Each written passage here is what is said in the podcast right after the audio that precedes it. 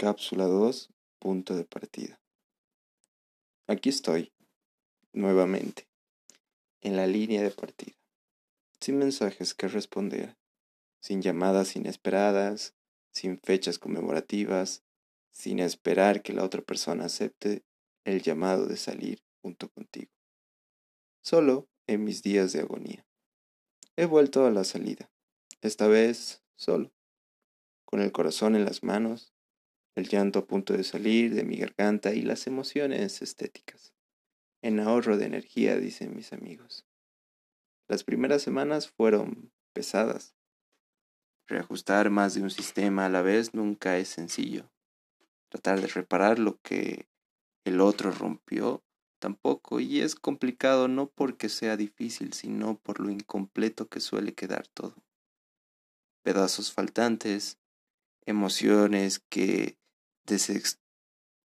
desestructuradas, lugares que reidealizar, experiencias que volver a sentir. En una ruptura lo doloroso no es la partida. Lo doloroso es el qué hacer con lo que se ha dejado atrás y las secuelas de las mismas.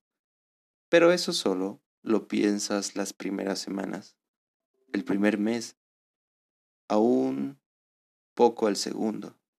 Luego el dilema está en qué hacer contigo mismo, el cómo encontrarte nuevamente.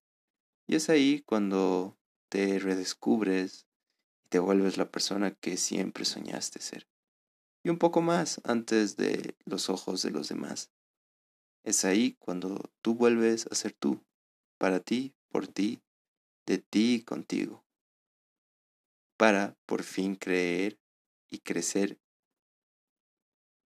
en ti mismo o en ti misma.